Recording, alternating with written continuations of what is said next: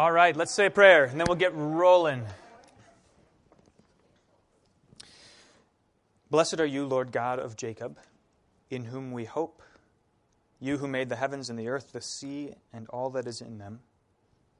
Keep us in faith, bring justice to the earth, give food to the hungry, open the eyes of the blind, and redeem all sinners. We pray this in your most holy name. Amen. All right, so it's working. It's working. I'm ready. I'm going to turn on the. We're going to watch the video. I know you think that this was all accidental. We just were building suspense for you here. Um, so, Mary, this is going to be on channel five. So I say. What do I know? It worked before. That's all I. That's all I can say.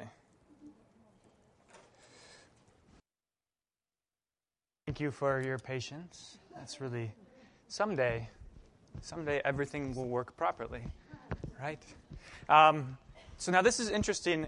Um, tell me what your observations are about that. Anything stand out to you? I like the contrast. Yeah. The two, and it just really clarifies. Yeah, yeah, that's really a helpful thing. Now, um, as as he described it, what is the contrast between David and Saul? Like, what? How how would you how would you put it? Pride versus humility. Pride versus humility. Yeah. Yeah. It, it, this is so. Think about this. How does it strike you when he says? Um, so these are character studies, and um, we get a picture of Saul's character flaws. What does that? How does that strike you? Makes me nervous. Okay. Good. Why does that make you nervous? Well, You don't have any character flaws, Kathy. Yeah. So, but so uh, what, kind of what I'm thinking about is, um, so in, in like in literature, or if you're just thinking about a person, you might just what kind of character flaws might a person have? What kind of pride might be one of them, right? You might say pride is a character flaw. What other kinds of character flaws could a person have? Jealousy. Jealousy, greed. Good. Anything else? I just want to say, like a leader, many times has um, their, their good things and their signs. Kind of having the flaw of maybe pride, but they have to be a strong, many times, be strong in the faith. Yeah. Yeah, that is a, a peculiar thing about leadership. Whether you know whether it's on the scale of a, being a king of a country, or even within a say in a family, you know, um, or or in any setting in your business, whatever, um, it really serves to amplify that character flaw because whatever the character flaw is, because you're you're sort of forced into crises, right? You're sort of forced into situations where that would be exposed. Um, yeah, yeah. So now, um, so the things that you've described as character flaws, they all actually sound like vices, right? What you might classically call vices. Um, what's the relationship? So, so, so is David vice free? Clearly not, right? Um, so even though he may have humility as a counterpart to Saul's pride, right? So that's not a vice that he suffers from, at least for much of the story. Um, he's not he's not vice free. So what's the difference? What's the difference between David and Saul? Jan. He's willing to admit that he is a sinful human being, Yeah, especially when Nathan comes to him and tells him the story about that's right. and um, he is willing to ask for forgiveness where Yeah. Saul was not. Right. So, so hold on to that. Pay attention to that. Um, you'll see that. So in 1 Samuel, we're going to see how Saul is unwilling to do that. In 2 Samuel, we see these, this example, several examples of David being willing to do that, of willing, being willing to, when confronted with his sin, whether it's you know his pride coming through, or his greed, or his lust, whatever it is. Pick your vice, right? When he's confronted with that, his response is not to make an excuse, which is what Saul does time and again, but his response is to actually, um, we're getting ahead of ourselves here, but this is really important. This is paradigmatic for the whole thing. So his response is not to, not even necessarily to say, um, God, forgive me, not even to plead for forgiveness. It's simply to acknowledge that he's done it. It's simply to say, yes. This is what he says to Nathan when Nathan confronts him about Bathsheba. He says, I have sinned against the Lord. He doesn't say, please forgive me. He says, I have sinned against the Lord. Now, that, so now let's, I want to distill this a little bit further even. So in Saul, we have an unwillingness to admit his, to acknowledge his sins. In David, we have this willingness to acknowledge his sins. Why would that be? The, why would that be the case, Krista? But Pastor, I think it took a while Yeah, till uh, realized that that's right. it was not really right. Yeah, it took a while. In fact, you might put it this way: it took God's word coming to him and crushing him, killing him. Right? The God's convict, word of conviction. That's what it took. It, you know, he could have carried on. Think about, you know how this goes, right? You do something that you know is wrong, and you, it's not discovered, or you're like, you don't suffer consequences for it. And after time, that feeling just sort of fades away, and then you're just sort of like okay with it now. Um, this is where God's word is so important because God's word does not let you do that.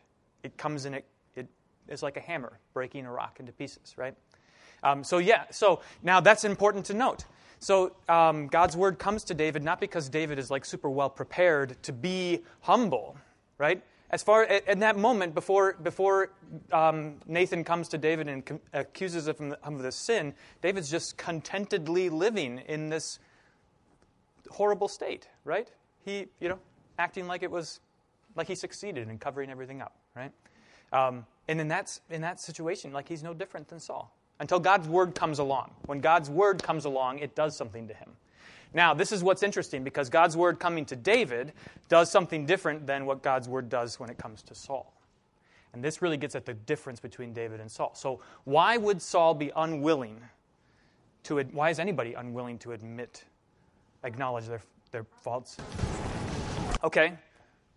Yeah. Um, Yeah. Yeah, so you might, you, pride would be one of the things that you might admit. Say that again, Carol? Fear. Fear of what? Um, one fear of being of being wrong. Yes, that's right. Yeah, there's nothing worse than finding out that you were wrong. That's terrible. Like, oh, you know, I put my trust in whatever. Yeah, Wrong. yeah. That's right. So he's afraid. Now, um, good. Any other reasons why somebody might be unwilling to admit that they've done something wrong? Fear of punishment. That's right. And that punishment can take lots of different shapes. So you might, you might have a healthy fear of God punishing you, right? Don't fear him who can destroy your body, but fear him who can destroy your body and soul in hell, right?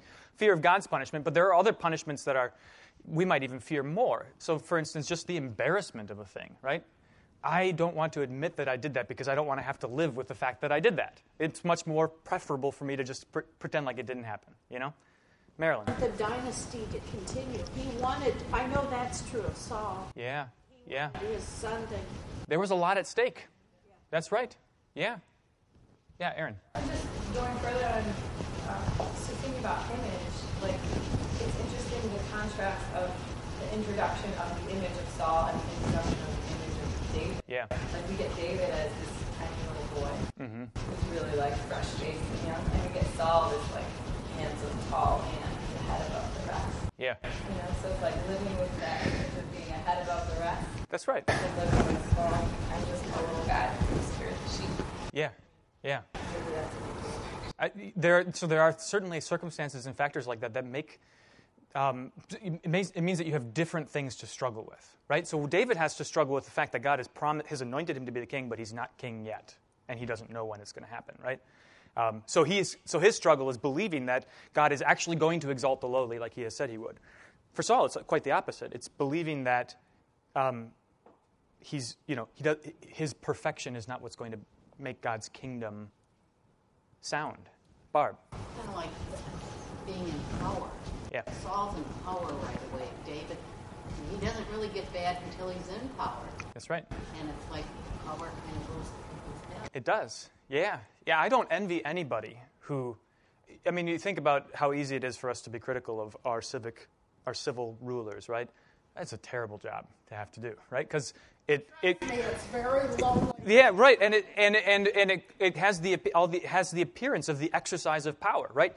Here you've been granted power, and and whether you intend to or not, the use, the use of that power is always going to some appear to be abuse of that power, right? And then all of a sudden it's, e- it's very easy to slip into using that for your own, your own gain. Yeah, Krista. I thought it was wonderful that uh, David um, realized that um, he couldn't he couldn't pray anymore. When, when- The time where where he um, had this uh, relationship with. that's right, yeah. So he's, he doesn't make a petition. He just says, yeah, I'm a sinner. Sure, yeah, right, right. And that's where Nate, so that this moment where David, just to be clear, this moment where David acknowledges his sin is not yet, the story is not over. That is a, that's a, a, a resolution to the story that is unsatisfying because there is a moment of despair, right? I have sinned against the Lord. It's only when the word of absolution comes to him, the Lord also has put away your sin. That's when David is made whole, right? And this is, this is key. So the, the, you know, the prerequisite really for David receiving that absolution is acknowledging his sin. But acknowledging his sin doesn't, is not like some good work that he does. It's not a character feature, right? Um, it's his heart prepared by God to receive absolution. And that's a, that's a critical thing here. Um, God is doing so much. God is active in all of these ways by means of his word, sending his word to Saul, sending his word to David. Saul, like Pharaoh, hardens his heart when he hears God's word. So the truth comes to Saul, and instead of receiving the truth as a sign of God's mercy, because it's painful and he doesn't like it, he turns away from it. David endures the pain. Not, not because he's like particularly resilient, but because he's been prepared by God. Carol. In that way, can you compare Saul and Eli? Yeah. I'm, I'm unsure about Eli still. I don't know how to take him. So, what are the examples we have of Eli? thing in the end when, when Eli tells Samuel Yeah. to listen, Yep. and then Samuel listens and hears, That's right. and he's reluctant to tell Eli, Yep. you had it, buddy. Yep. That's right. And Eli replies, It is the Lord. Let him do what seems good to him. I can't tell whether that's, let it be to me according to your word, or whatever. He's going to do whatever he wants. I can't tell. It's really hard to tell. That is, it's better than the alternative. yes. It's not a total rejection. Yes. Yes, that's right. Yeah. That's good. Nancy. Wasn't it after this business with Bathsheba where God also told David, well, now there's always going to be trouble in your family. Yeah. Yeah. So there were consequences. There are consequences. And this is one of the other magnificent, magnificent things about David. He's exemplary for us. And it, w- it should be our prayer that we can handle the, the Lord's rebuke the way that he has. So the consequences are devastating. Later, he um, takes a census of the people when he's not supposed to. And the punishment is that his child is going to die, right? And that happens with Bathsheba, too, right? The child is going to die. Yeah? Um, that's that's pretty serious consequences, you know. Um, but he, but and this is where his petitions in the Psalms are so um, so rich and so helpful because even as he's enduring, he says he says to God um, in Psalm six, he says, "Discipline me, not according to your wrath, but according to your mercy." Right. So he can. So he's praying, knowing that God is going to discipline him. He's praying that it will be for his eternal good and not for his eternal judgment. That requires just an incredible measure of the Holy Spirit. I mean, to say that, to be able to see that and say that, um, um, that God means what's best and this, this discipline is for his good. We are way far afield here, though. We're still in 1 Samuel chapter 4, so let's do this. We got to hear this story. Do you have any, do you have any questions? Any other questions? Um, so we had this intro, chapters 1 through 3. And we've been introduced to Samuel, and now we've got Samuel, chapter 4, verse 1. I'm just going to start reading and then we'll talk about it. Okay? Um, verse 1, chapter 4, verse 1. The word of Samuel came to all Israel. Scene change. Now Israel went out to battle against the Philistines. They encamped at Ebenezer, and the Philistines encamped at Aphek. The Philistines drew up in line against Israel, and when the battle spread, Israel was defeated before the Philistines, who killed about 4,000 men on the field of battle. And when the people came to the camp, the elders of Israel said, Why has the Lord defeated us today before the Philistines? Let us bring the ark of the covenant of the Lord here from Shiloh, that it may come among us and save us from the power of our enemies. So the people sent to Shiloh and brought from there the ark of the covenant of the Lord of hosts, who is enthroned on the cherubim. And the two sons of Eli, Hophni and Phinehas, were there with the ark of the covenant. Okay, so things are going south real fast. Tell me, uh, your, give me your reactions to that. Yeah, Leah. you know, you think about the Ark and how much they, they're using this as Yeah. own type of weapon instead of um, giving it a type of praise and honor. It's not like they're bringing it to say, I want to protect this and make sure that it's Yeah. okay in this time. They're more like, hey, why don't we bring that in and maybe it'll protect us? That's right. You're not really sort of using God as a tool. That's right. And notice how they substitute the ark for God, right? Let us bring the ark of the covenant of the Lord here from Shiloh, that it may come among us and save us. That it may save us. The ark, right?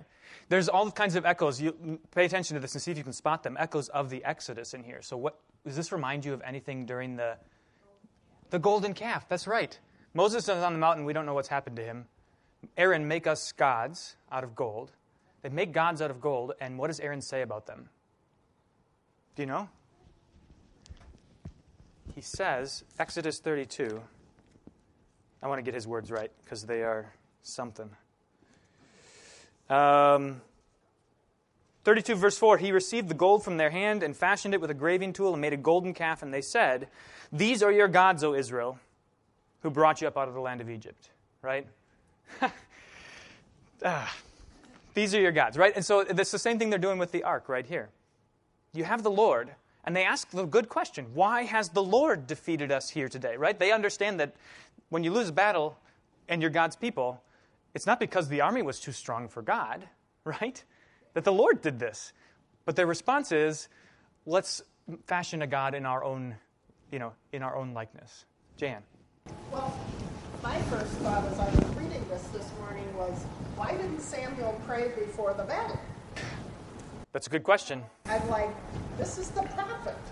He should, he's the one who's leading the people at this point. I mean, we don't, Eli's still there, obviously, but Eli's not working. I picture Samuel standing, standing off to the side saying, should have, talked to me first. I, I could have told you how this was going to go, right? Um, yeah, and that's, that's uh, the neglect of God's prophets and their, the abuse of them. In fact, that's part of the reason why the people of Israel suffer. So this is, has to do with their hardening, right? So um, I think so often about the story of John the Baptist and Herod. He's got John the Baptist preaching to him, telling him exactly, he's telling him the truth. And he puts him to death because he doesn't want to hear it, essentially, right? Or his wife doesn't want to hear it. Yeah. Um, right. Other observations? Yeah, Aaron. Thinking about the, when they're in the wilderness and they're all sick and they hold up this, this snake Yes. Yeah. and then they heal. And you know, you're picturing like, what, you know, what are these people thinking to take part? But there's so many instances where God does use something weird. Mm-hmm. Or not, not that the ark is as weird, but it's like something tangible. Yeah. Where, you know, go blow your trumpets on the walls are going to fall down. Yes. Right. But, but it's always like God giving you these crazy instructions, Yeah. Not you initiating. That's right. But then, but then it's sort of like they're trying to recreate it. You know, like, well, that works that time. Yes. Yes. The whole point of like hearing and responding, right. doing, versus like just the doing. Yeah. And they t- so they take this is one way to talk about sin, right? They take something good God has given them and they commandeer it and use it for their own purposes. This happens with, I think it's in Judges maybe. There's a, some an ephod that's used for prophesying and it works well, and then they take the ephod and they start worshiping the ephod. They set it up next to their household, something, something like that, something ridiculous like that, where they take this good thing that God has given them and they just commandeer it, right? Yeah, Carol. Well, when I was reading this, I was thinking of when, when David brought the ark back, Ark of the Covenant back to Jerusalem. Yeah, And the one man that, you know, that tipped the poor fella. Yeah, the poor guy. And he's dead. he was dead. Either the people that brought the ark at least had well, they had poles, you know, long poles that you were the right way to carry it. Only certain people could carry it. Yeah, yeah. So I mean, isn't this interesting? The, the, that they observe these ritual rules, right? So they sp- they don't get struck from by, from heaven with lightning because they're following whatever um, ritualistic guidelines God has given them. But that's a that's a people honoring him with his, his, their lips, but not with their hearts, right? got that Eli's wonderful sons were there. They were, yes. And this is why, so my, my, note in the margin is this, this episode right here, verses 1 through 4, this is, the un, this is the worthlessness of Hophni and Phinehas writ large. This is Israel being just like Hophni and Phinehas right? Because what do they do? They take the sacrifices and they take them for their own purposes. Yeah. You know nothing good can happen if the two of them are there. Yeah. That's right. They are. I mean, it's like it's like in a it's like in a movie. Uh, this First and Second Samuel is like a movie. So there are these leitmotifs that appear. Like it's you hear Darth Vader's theme and you know that Darth Vader's there, right? Same thing. Yeah. Um, or you, the lighting changes in the movie and you know something's going to happen. Same thing. Hophni and Phinehas, not going to be good. Okay. Um,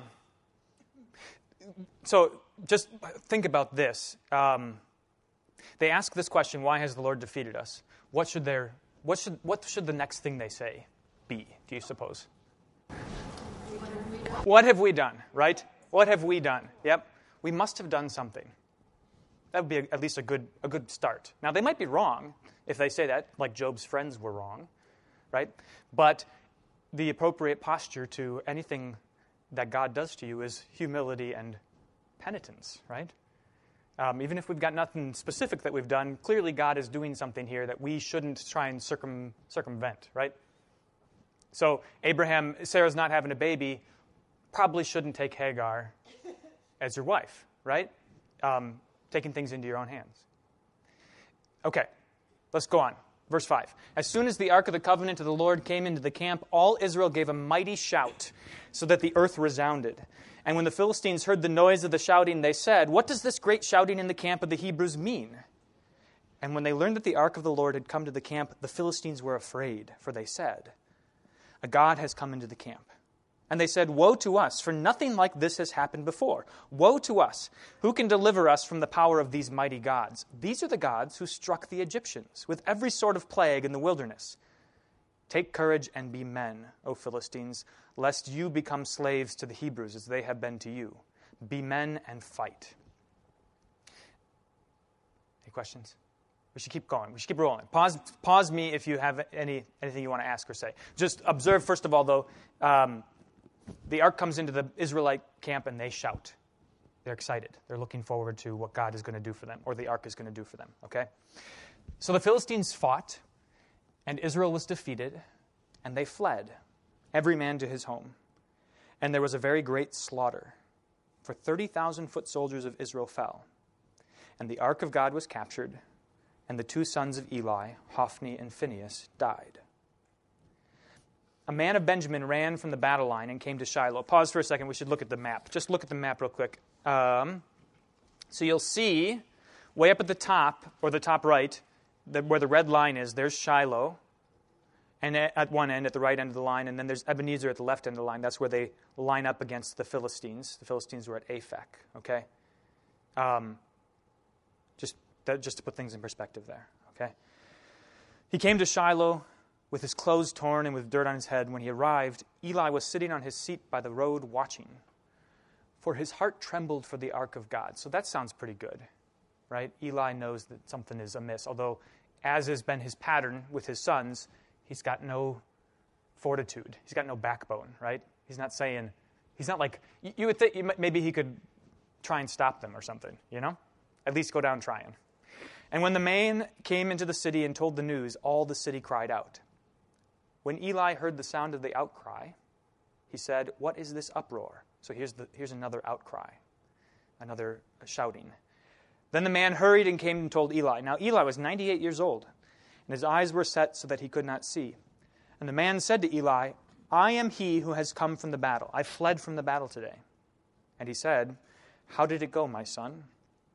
He who brought the news answered and said, Israel has fled before the Philistines, and there has also been a great defeat among the people. Your two sons also, Hophni and Phinehas, are dead, and the ark of God has been captured. As soon as he mentioned the ark of God, Eli fell over backward from his seat by the side of the gate, and his neck was broken, and he died. For the man was old and heavy. He had judged Israel 40 years. So it's just, this is hard, this is not captured well in the English, but the, the um, guy comes and he says these four things. Israel has bl- fled before the Philistines, and there's been a great defeat among the people, and your sons are dead, and the ark of God has been captured. So it's like this one thing on, piling on top of the other. And, and, and, and your, your, the ark has been captured. And it's at the mention of the ark that Eli dies. Okay, what are your observations? Sounds like stake everything but capture the. Yeah, right. Yeah, he knows what that means. Yeah? Yeah, Jan. Well, and it's interesting that the Philistines see this as a power. They see the ark as a power. In the next chapter, they find out what that power entails. That's right. But they recognize that there's something special about this box with the cherubim on the top. Yeah, yeah. So this is an interesting thing about that has to do with um, God suffering reproach among the nations. So in um, Ezekiel, God talks about rescuing his people from exile, and he says this startling thing. He says, "Not for your sake am I going to rescue you. Am I going to defeat your captors? Not for your sake, but for my name's sake." Right? because you've caused my name to become a reproach among the nations, right? You acted like you weren't my people, and you made everybody think that I'm a miserable God because you acted like terrible people, right? Same thing is happening right here. What do the Philistines think about this God who defeated the Egyptians? What do they think about him? He's puny, he's weak. We can, we can take him, right? Um, our God is clearly stronger than their God, right? We've got the box.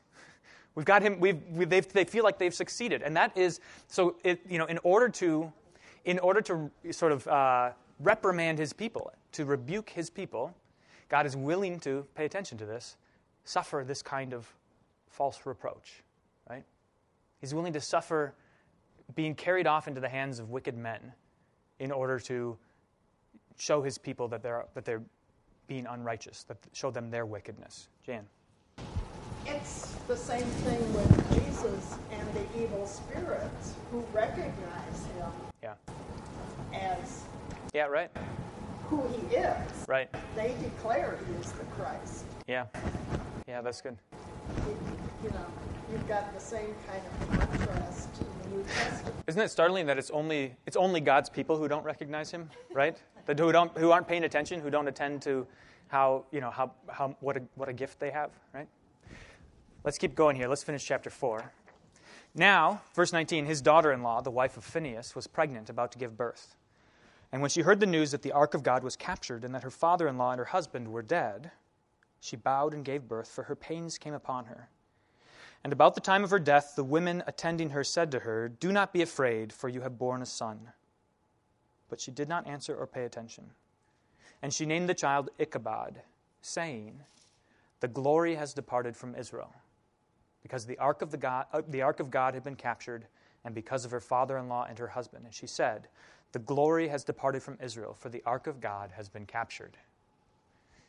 So it's, you know, it really is just stunning writing because you've got this battle scene, and then we pan back to Eli, and he falls over, and then we pan to this scene in the hospital room where she's giving birth, right? And then um, her, her, you know, her dying words are, "The glory has departed." We call him Ichabod. Chavod is the glory. That's the glory. That's the word for what it, what happens when God descends and sits on the mercy seat on top of the Ark of the Covenant. That's his his glory, his kavod, his weightiness comes down and sits on top of the Ark of the Covenant. And she observes that with the ark gone, the glory has departed. Now, is she right? What do you think? Yeah, she's right.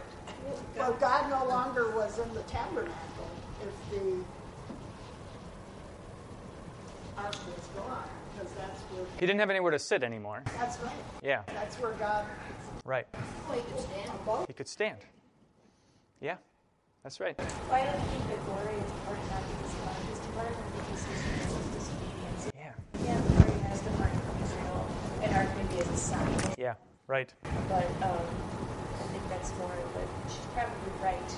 But in a less literal sense. Yeah, I think I think so. I think that um, you could you could think of it purely in this symbolic way, and you'd miss the point. Just like they thought that they had the, the ark in this symbolic way, they had they had managed to grasp God and to leverage Him. Um, the glory the, the glory departed long ago when they be, when they became unfaithful. The ark left because their glory was. Yeah, right, right. Yeah, Krista. She, she didn't see Samuel That's this way. Yeah, yeah. Nobody's paying attention to Samuel right now. Yeah. Yeah. Okay. Let's keep going. The, um, chapter five. We'll do. We'll get through chapter five, and then ah, maybe we'll. Uh, yeah. Okay. Chapter five. When the Philistines captured the ark of God, they brought it from Ebenezer to Ashdod. So you can see it traveling on that map there. Then the Philistines took the ark of God and brought it to the house of Dagon and set it up beside Dagon. You saw he was kind of like a fishy, serpenty god, right? With a tail, fish tail, and scales. And when the people of Ashdod rose early the next day, behold, Dagon had fallen face downward on the ground before the ark of the Lord. So this is like this is like Raiders of the Lost Ark stuff, right? This, that, is, that is what happens. So they took Dagon and put him back in his place. But when they rose early on the next morning, behold, Dagon had fallen face downward on the ground before the ark of the Lord, and the head of Dagon and both his hands were lying cut off on the threshold. Only the trunk of Dagon was left to him. This is why the priests of Dagon and all who enter the house of Dagon do not tread on the threshold of Dagon in Ashdod to this day. Now, there's something to, just something thematic to observe that starts right here. Actually, it goes back to the Garden of Eden. God gives a promise about the crushing of the serpent's head, right? And here we see this come up again and again in the book of Samuel. Here, Dagon is this serpentine idol, and he's, his head is severed, right? Um, later, we have Goliath clad in scaly armor, and his head is severed, right? So here we have playing out, you know, in real time, God crushing all of these, and and you know, crushing the heads of all of these serpentine, uh, wicked instances of wickedness. But notice his hands are also fallen off too. But the but uh, you also learn something about the Philistines because what what are their what is their response to seeing their God dismembered? What are they? What's their reaction? Fear, fear. And what kind of a fear is it? Um, what are they not going to do anymore? They're not going to walk there anymore. It's pretty superstitious, right? This is this place is a little bit strange. We're going to just stay away from it, right? They are, and that you know governs how they, they have such like a, they have a really shallow uh, sense of what's going on. We see that we see that um, later when they send the ark back. They're like, we don't really know. We can't tell what's actually happening here. Maybe this is a coincidence. Maybe God's real, maybe he's not. We're going to test it. We're going to test it out. That gets really interesting. Um, but now Dagon's got his hands severed. Verse 6 The hand of the Lord was heavy against the people of Ashdod. So he is already, having been humiliated, God is now vindicating himself, right? The hand of the Lord was heavy against the people of Ashdod, and he terrified and afflicted them with tumors, both Ashdod and its territory. And when the men of Ashdod saw how things were, they said, The ark of the God of Israel must not remain with us, for his hand is hard against us and against Dagon our God. So they sent and gathered together all the lords of the Philistines and said, What shall we do with the ark of the God of Israel? They answered, Let the ark of the God of Israel be brought around to Gath. So they brought the ark of the Lord, the God of Israel, there. But after they had brought it around, the hand of the Lord was against the city, causing a very great panic, and he afflicted the men of the city, both young and old, so that tumors broke out on them. So they sent the ark of, the God, ark of God to Ekron. But as soon as the ark of God came to Ekron, the people of Ekron cried out, They have brought around to us the ark of the God, the God of Israel to kill us and our people. They sent, therefore, and gathered together all the lords of the Philistines and said, Send away the ark of the God of Israel, and let it return to its own place, that it may not kill us and our people. For there was a deathly panic throughout the whole city. The hand of God was very heavy there. The men who did not die were struck with tumors, and the cry of the city went up to heaven. It's a bit like um, you could picture this is what it was like as Satan thought that he had captured Jesus on the cross. And then the hand of the Lord was heavy upon him, and he realized what was happening um, as Jesus descends into hell and, and you know, has bound the strong man. Um, God will be vindicated. He's going to suffer humiliation, but he will be vindicated. Um, and is not going to, it's not, you know, some, some fishy God is not going to uh, win the day. It's kind of like God is saying, Israel is saying, I'm going to have this ark, I'm going to protect it, all these people, and they're going to fight for it. And it just kind of easily slips out of their hands. Yeah. Um, and so it's like God is saying, let me handle this myself. You guys aren't doing what I want to do. You're not handling it. Right. I'm going to need somebody to fight and do this. I'm going to fight for myself. Yeah. Um, it's like just showing the power of God compared to this tens of thousands of Israelites fighting. That's right. That's nothing compared to God's power. Yeah, yeah. So th- they think that they can drive the ark around, decide where it's going to go. And then as, as soon as they stop doing that, it goes where it will, right? It goes where God sends it to go. Yeah. Um, yeah, it's a good observation. Doesn't that reinforce their belief that God is like only with the covenant? What do you mean by that? That God is only with the. Well, like they they thought that if they moved in the beginning, they thought they moved the covenant and that would protect Yeah, God is right, right, right. But So, as they move, they see th- bad things happening wherever the covenant goes. yeah, So is the feeling that um, God must only be in that covenant because wherever it goes, that's what the problem is. right. So there is a bit of irony there, right? Like they thought that when they would put God's, that you know, then when they would put the ark to, to use, um, it would work. And then when they, when it gets taken from their hands, then it's working, right? Um, it's working in apparently the way that they wanted it to work. The key is, and this is what they fail to understand, is that the the ark is only um, meaningful because God has attached His promise to it. As He said, "Here, this is where I'm going to come to you in mercy." Right? This is not like some token of power. This is not like, um, you know, some, you know, I don't know what the, the what, what kind of a term it would be, like a talisman that you can just walk around and apply to things, right? Like, uh, or like a crucifix that you could, you know, you can just scatter the darkness by just holding out a crucifix. It's not like that, right? It's only insofar as God has attached His promise to it, right? Um, so if you don't believe that promise, if you don't believe that that's what God is there to do, to be merciful, then it's not doing you any good. In fact, it works the opposite way. And that has to, your, your observation is just right, that it actually, it might even serve in their minds to reinforce that mistaken notion, and that's part of the point. They need to perhaps grow harder still before they are softened, right? Yeah? Aaron. I never formed, this into a clear question but it's just making me think of like crossing themselves. Yeah? Because I grew up seeing people cross themselves and being like, rolling my eye. Yeah. Oh, brother. Like, this guy thinks he's going to hit a home run. Yeah. Is that, is that any, is that related at yeah, it is. Yeah, right. So anything, take anything, I'm all in. take anything good that God gives you. If you um, separate it from faith, if you remove trusting in God's mercy from that, if you begin to trust in the thing itself instead of God, um, then it becomes the opposite of what God intended it for, right? So, what is why do we make the sign of the cross? To remind ourselves of our baptism, right? To take us straight back to the place where God first showed us mercy.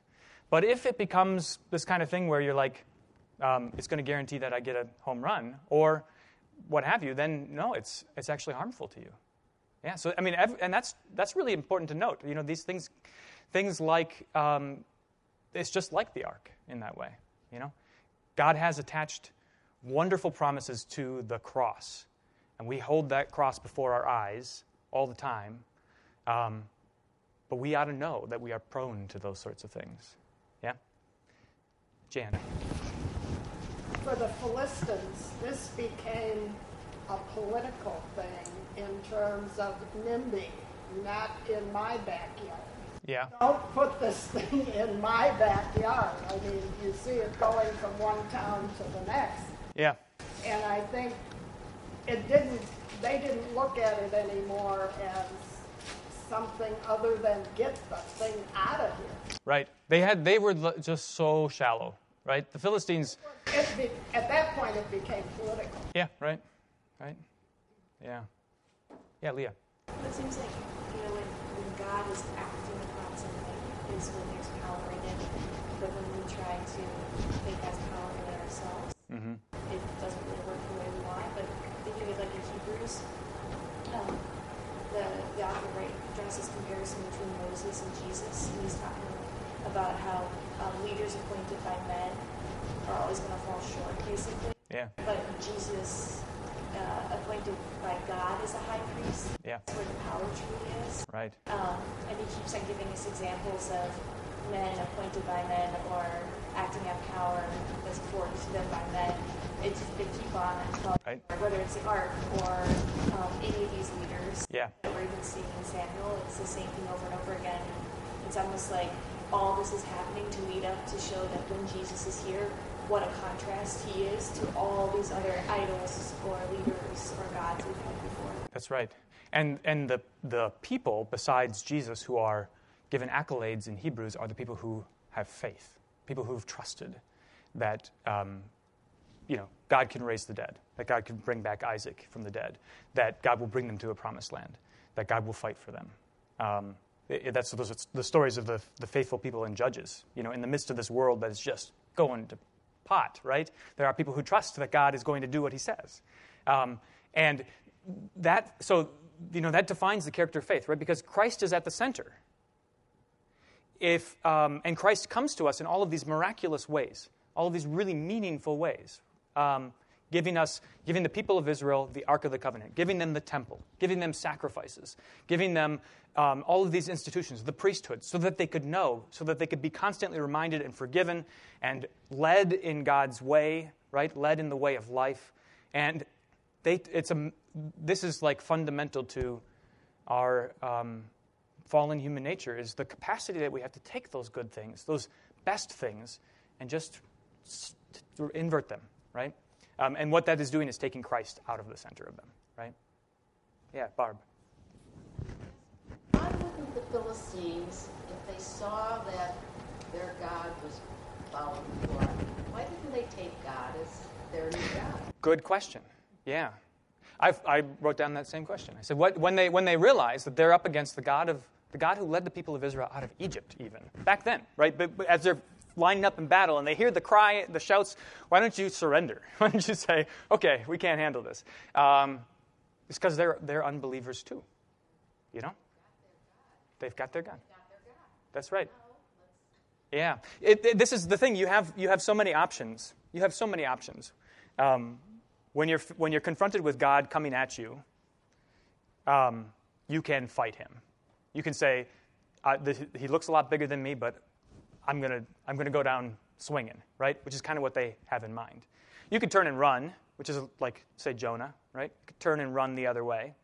Um, the only salutary response is to, like Peter will do on, Sun- on Sunday, drop to your knees and say, I'm a sinful, I'm a sinful person.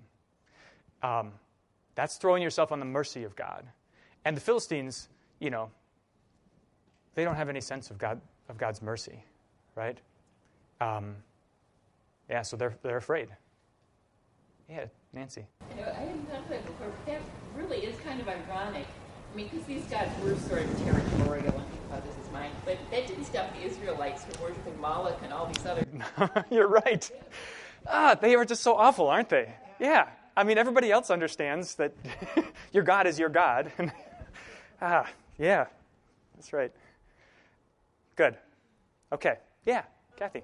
We were kind of talking about this in some Sunday Bible study, and that I guess it's possible to turn uh, the name of God in in the name of Jesus as a tool, Yeah, right. prayer. Like I'm going, I am going to change this circumstance by invoking the magic word Yes. Jesus' name, and then like, Right. it's done now. Yep. I said the Think of it's exact. It's it's just like the ark, right? Really, a, really aligned across a lot. God has given. Yeah. So mindful. what. Yeah, yeah. That's that's uh, um, a, a great comment because the name the name of Jesus is just like the ark. It's something that God has given you. That's right. I'm going to march it out into battle. And why why is God why has God destroyed us in battle? Uh, I have an idea. I'll march His name out there and see what happens. Yeah, um, yeah. It's easy for that to happen. Yeah, Aaron. That, that's super helpful because that reminds me of that's something I'm really struggling with. Is the two things that I feel like growing up as an evangelical that are like you have to do for to cause your own growth are prayer and reading the scriptures. And and that's something I'm really wrestling with is like the appropriate balance of of the scriptures actually not being the thing Yeah, right. the scriptures are God's word, but I feel like I, I'm having a really hard time changing my view of it being like a gift and not just like me grabbing hold of it. And, okay, do my daily, you know, the years of like, gotta do your daily Devo in order to be growing. Yeah. You know? And even like, I, I, the circles I sometimes run in, I get asked, like, so what, how, what do you do for your daily devotions? And like, these questions are, I, I, yeah, that's super helpful to remember that prayer and Bible study it's, It's not my It's not you. my children. That's right. And, and in, in the case of both prayer and Bible study, one way, to, one way to help with that is to think that it's not you doing something, it's God doing something to you. So when you study the scriptures, it's not you like um, building an arsenal of proof texts that you can apply in any given situation that you might need, but it's God's, God coming to you in this gift and working on you, doing something to you. Um, and it's true that, like Paul says in Ephesians, you're, equi- you're being equipped. You're not equipping yourself. You are being equipped by God when you do these, when you do these things. And that, that posture um, then makes the name salutary. It makes the scriptures salutary. Um, and, and, you know, it's, it's an important reason for us to be sort of on guard, to, to pay attention, to, be, to know what we're doing, you know? Yeah, Kathy. Would, would it be accurate to say, you know, God builds the house, right? God builds the house. That's the, He builds the house. Yes. And I. Yeah. Is it, is it right? I mean, Mother Teresa said she was the pencil in the hand of God. Is that Yeah. good thing to remember? That sounds like a great thing to remember. Yeah. Yeah, if you can think of yourself as an instrument, God's, God's instrument, that changes everything, right? Because I'm just going to lie there until He picks me up and does something. That's exactly right. Yeah. Yeah. And there are certain things that, that adhere to being an instrument, like that you're reading the scriptures and that you're praying. But it's not because, like, you're some master. It's because you're, he, that's how he puts you to use. Yeah. Leah. What's interesting, you said the question earlier about like Eli, wa- was he saying in faith, like, hey, just let it happen, or was he kind of like, all right, just believe, believe? I, I think maybe like, it's maybe a little bit Could be. it's kind of like to your point, Aaron. Like, well, am I? Why am I reading the scripture? Sometimes I guess it's in full faith, Yep. and even if it's in full faith, you're still kind of maybe hoping on the side that by doing this, it's going to help you out. I, I, I don't think Yeah. it's ever that clear. No, you're right. Right, like I, I think that our intentions are always mixed. Mm-hmm. You know, like how often do you, you're like, and maybe sometimes you go with a bad intention, but it leads you, and God acts on it in a way that kind of straightens it out. That's right. Then maybe other times it's the reverse. I don't know. I, I think that it's maybe Eli's reaction is ambivalent. It could be. It is both, Yeah. and that's kind of the way to use the cross. Maybe it's still okay to try to do that because maybe it'll lead you to the right place. Yeah. But it's I don't know. It's kind of a constant battle. I think so. Yeah. I think you're right. Um, yeah, Jody. God, and he still says pray even if you don't want to. Yeah.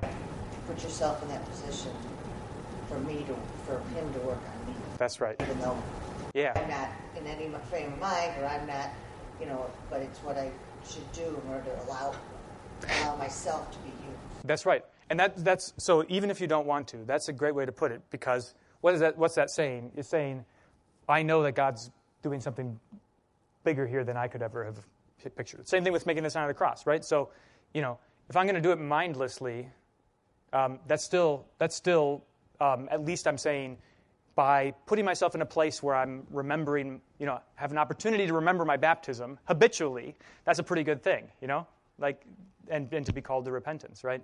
Um, yeah. And, and that's, that's the discipline of the Christian life, right?